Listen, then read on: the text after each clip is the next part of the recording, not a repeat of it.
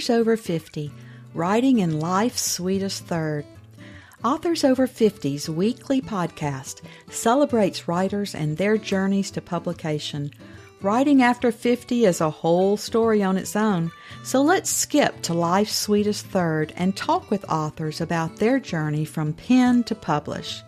Welcome. I'm Julia Daily, your host, and I invite you to listen to interviews with writers who've achieved their goal of publishing a book just later in life.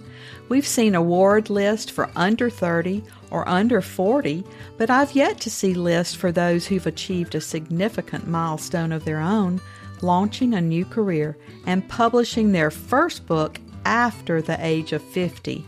We will hear about these authors' inspirations, struggles, strategies, and the smell of that first book. These writers' journeys inspire me because I'm one of them. My guest today has been writing novels since she was four years old, although she was sidetracked for several decades by journalism. During that award winning career, she wrote eight nonfiction books, mainly about consumer activism, the drug industry, and the financial world. She's been an editor or regular contributor for the New York Times, Business Week, Fortune and writes book reviews for the New York Journal of Books. But she never abandoned her first true love, fiction. Her debut novel, The Heirs, was published in 2018 by Stephen F. Austin State University Press. Her latest book, I Meant to Tell You has been named a finalist for the Eric Hoffer Book Awards and the Sarton Award in Contemporary Fiction. At home in Brooklyn, New York, she is always working on her next novel. Welcome to Authors Over 50, Fran Hawthorne. Oh, and thank you so much for inviting me. Fran, our opening question on Authors Over 50 is What took you so long to write your first book? Well, there's two parts, I guess, to the answer. The nonfiction, I mean, I was, as you've mentioned, spending my career, you know, starting in college. I was writing. I was writing for my college paper for dailies, weeklies, monthlies, you know, some of them you've mentioned. I was going to Puerto Rico and Washington, D.C. and Switzerland. So, it, you know, every time I got tired, I got a different job. Um, I was earning my living writing, which is what I was wanted to do. Um, and then there came a time when, you know, happens to a lot of journalists, where you're tired of that short deadline grind and you want to dig deeper. And so the first book, the first nonfiction book, was a kind of normal progression. I mean, some people go straight into nonfiction books, but it it just I guess I needed to hone my skills and learn, you know. Um, the first novel in a way, of course, my first novel I wrote when I was four, but if we don't count that, um, it was my first nonfiction book or all my nonfiction writing that delayed me, you know, um, because there I was writing every day and telling myself, oh, I'm writing, I'm writing. I'll get to the fiction, you know, uh, later, you know, but I'm tired. I write all day. I need a break. You know, all this, we can all come up with excuses. That's why we're writers over 50, because we come up with excuses. Um, and you know, I would start. No, I even finished some first drafts of novels. I did write novels all during all those years, but um, just never got them in shape to to publish. Um, you know, so it was really, like I said, my other writing that delayed me. Well, then you made the switch to fiction. And then you wrote the first novel, the debut novel. And how did you decide to go with the university press? And by the way, it's a university in Texas. It's your yes. Um, well, um, what happened was I did have a nonfiction agent, and I told her, "Listen, I'm I'm going to try my lifelong, you know, dream. I'm going to switch to fiction." And she said, "Oh, she'd been trying to get into fiction." So I started with her. Well, it was seemed wonderful. I have an agent, um, and she she came up with some really good ideas on how to fix the book. There are two problems. One is I was new and she was new, which meant she didn't have the contacts. You know, she, like all agents do, she sent it out to the big names and their imprints. And, you know, it's easier in everything in life, right? If you've been doing it a while, you've networked, and she didn't have the fiction contacts. Also, she and I both missed a major problem um, with the novel, and and so well, needless to say, those imprints and big houses either ignored it or rejected it. And then I went to I hired a developmental editor and who read it over and said to me, Fran, this book has no plot. And I said, Oh, it has a great setup, it has great writing. And like neither my agent or I really realized it. no wonder all those publishers rejected it. So um, I redid it. And then, now I had been told, and since then I have been told the opposite, but what I was told back then was that if an agent from a reputable agency, which mine was, you know, goes to a big house and that an editor at that big house rejects it, no agent will take it on again to the big houses. And since all the big houses have been tried, and that's kind of all the agents do. So I said, okay, then I'm going to small publishers. And I, you know, sent it out. You know, I don't want to say. I don't lost track. Um, well, first I sent out the bad version, and then I, after I rewrote it, resend it, send it to new places. Um, and so I was thrilled, um, indeed, that um, Stephen F. Austin State University Press, which is a traditional publisher, a university publisher, published first The Heirs, and then last fall published my second novel, I Meant to Tell You. Well, it's very prestigious to have a university press, I think. And there's so many options for us these days. People can go with small presses, they can go for the big houses if they want to. But those of us after the age of 50 are usually wanting a little quicker process. Yes, there is that. Absolutely. Um, and also um, depress people right off the bat. But um, again, what you hear, you know, I, can, I don't know that there's been any scientific surveys, but what you hear is that agents, it's harder to get an agent if you're over 50 because understandably, an agent isn't publishing one book. An agent wants a relationship, a long term relationship. An agent puts a lot of time into getting to know the author. Read, and you know, my agents did. They read over my book. They gave suggestions, um, and they look at us over fifty and look at how many books do we have left in us, and they say, nope, not enough time for a payback. Well, that's their loss because I'm interviewing people in their 70s, 80s, and 90s, and they're quite prolific and they're writing beautiful work. Yes, yes, yes, absolutely. Understandably, that's how they feel. But thank you for saying that because yeah, I'd like to think my work is good. And I will I will give a bit of inspiration to counter my downer. Um, I my friend Judy Alter in Texas also.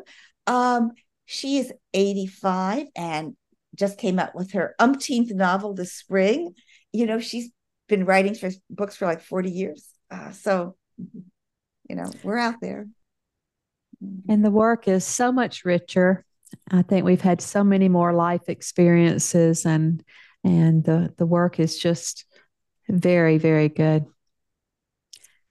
How did writing that first novel change your process of writing because you followed it pretty quickly with another book? Oh, interesting question. Um because writing a novel is very very different from nonfiction, which is what I had done. So I did have to learn to change. Um, but from novel number one, The Heirs, to novel number two, I meant to tell you, to the one I've just finished. Um, wish me luck. Um, uh, well, what I my process didn't change in terms of how I set about to write, how I write my first draft. Um, but I did learn. Um, I learned a lot about marketing, which we can get to. But I also learned um, that the value of hiring like a developmental editor, a writing coach, whenever you know, different terms are used. Um, in the first novel, I went to writing groups and workshops, and we read each other's work, and that was great, and that has one set of values. But I didn't realize until I just told you that story. Well, I really need a professional to read the whole thing and look at it with a different set of eyes than my fellow writers do, than I do. Um, some people have their spouses read. That's great, but it's again very different. Um, you know, so uh, that's one process I realized with the second novel. You know, um, I, I wrote the first draft. I mean, this is how I do it. I write the first draft, and I, as a former journalist, you know, I make notes and all the research I need to do. Then I go back and do the research. And in the process of putting that research in, I am inevitably rewriting because there are scenes, facts, whatever that I just got wrong. So then I do a revision. Then at that point, then I hire an editor. I may go to workshops as well. Um, and so that was that extra step that I realized that I really needed. So that is a major thing that changed. Well, you mentioned our nemesis marketing and publicity. You know, writers like to write, we don't like to market and promote ourselves. So tell us about any publicity that you found that's worked for you. Yeah, I don't well worked, I don't know.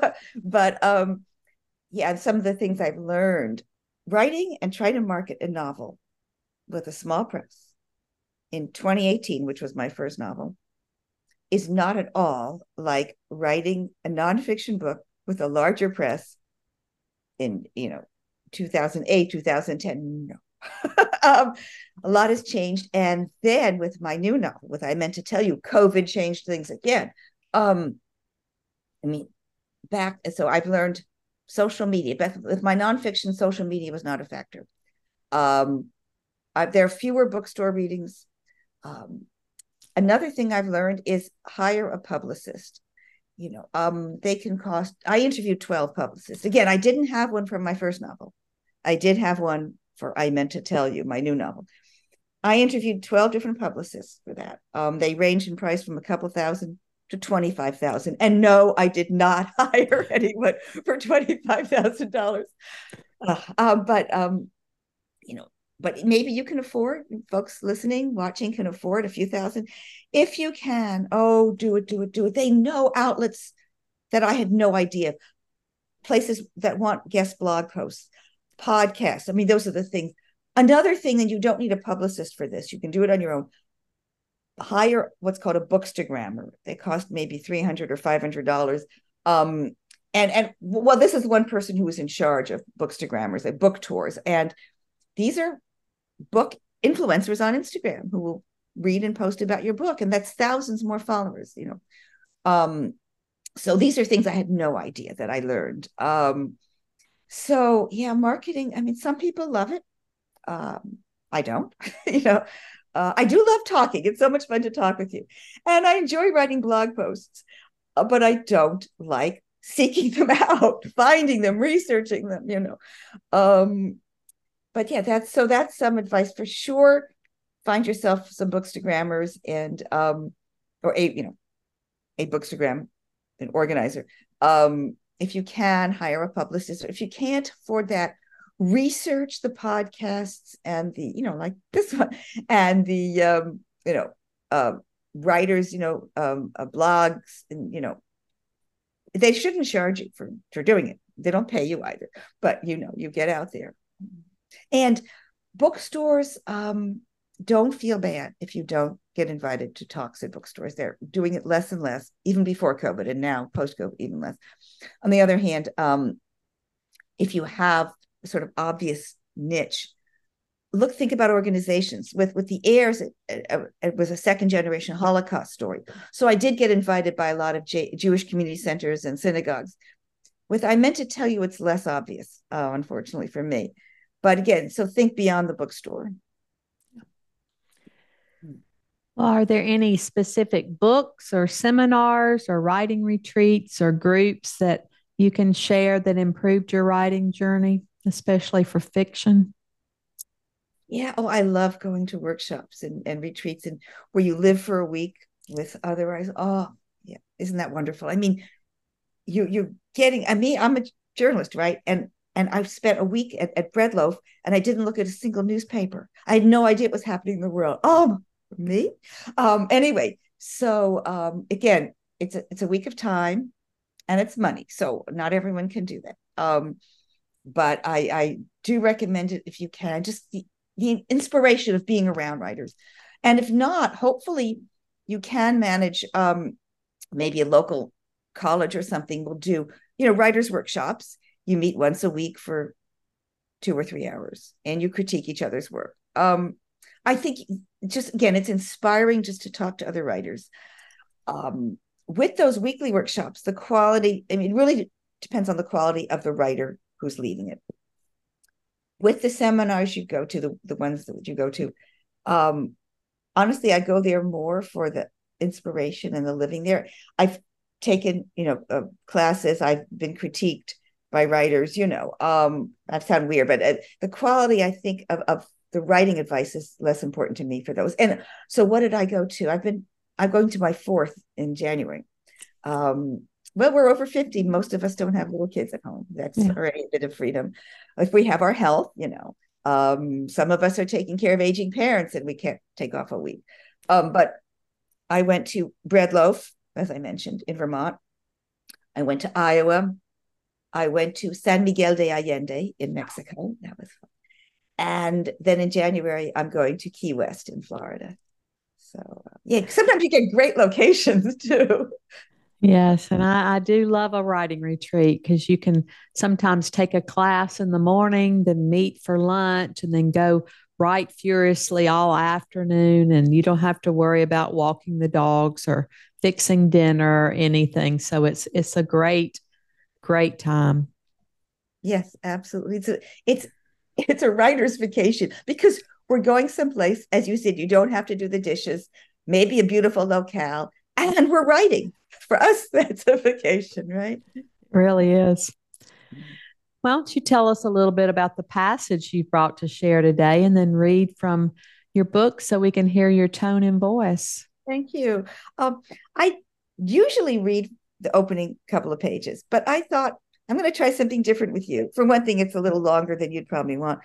Also, I wanted something that was fresh for me.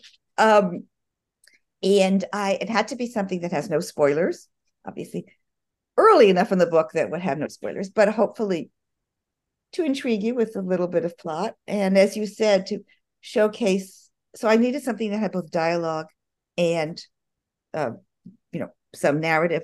Um, so this is toward the end of chapter four, and um, just to set the scene a little, Miranda, who's the protagonist, is walking with her friend Brenda in Washington, D.C., where they w- work and live.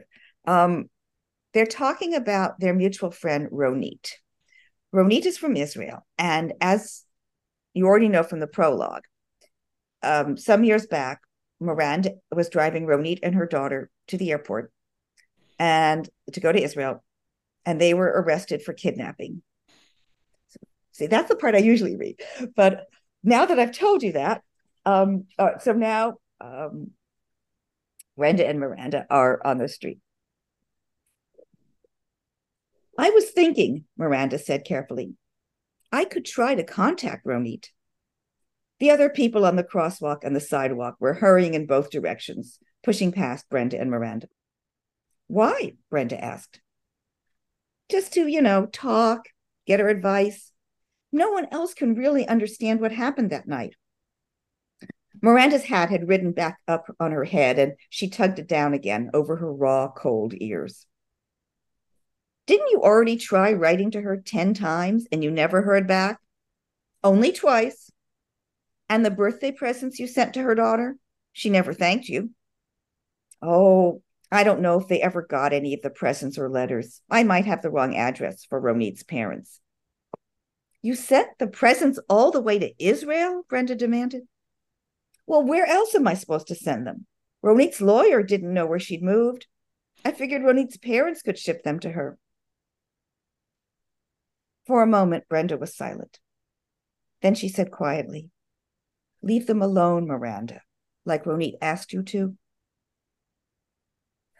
But Brenda hadn't known Ronit as well as Miranda had back in their days together stumbling on the path during their run in Rock Creek Park when Miranda was sure she'd twisted her ankle, and they must have been at least a mile from any inhabited streets.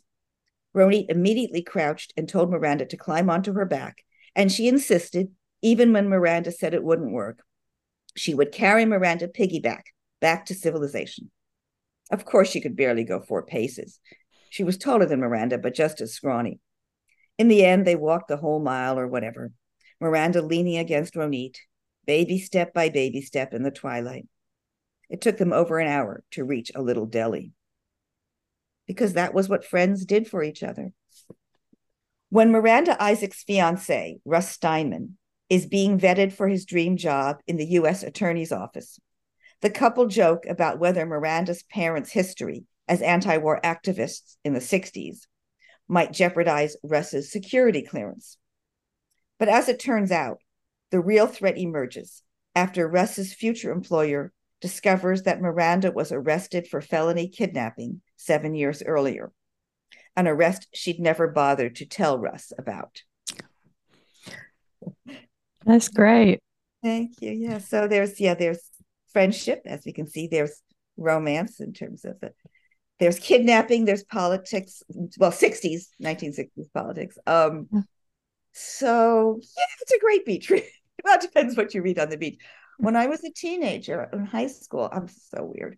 Uh, I decided to spend this. We lived in California, and I could walk to the beach.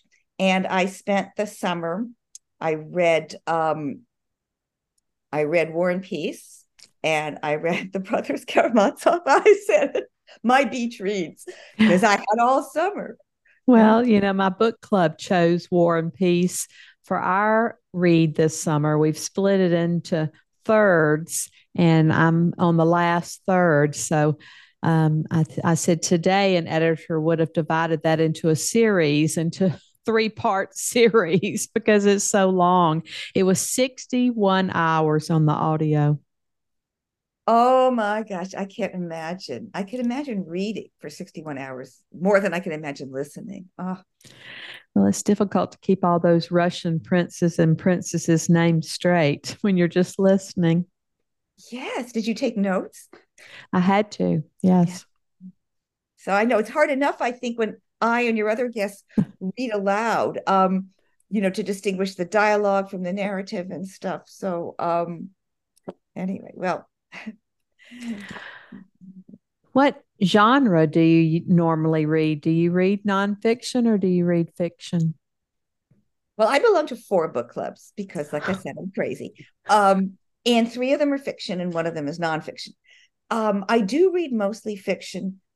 For one thing, I learned from it. Oh my! I mean, I'll just give you a short example. Um, for one of my book clubs, we're reading Ann Patchett's newest book, Tom Lake. And as I'm reading, I'm noticing her descriptions and I'm saying, I just think in the one the book I just finished writing, I just need a tad more, a few more subtle touches because description is my weakness. And I went back and pulled up, you know, on my laptop, I pulled up the file, and there are certain spots. And I, anyway, inspired by Ann Patchett, I went and added a few more touches of descriptions of people. So I learn from fiction. Um, and I love fiction. I mean, if I write it, I love reading it, right?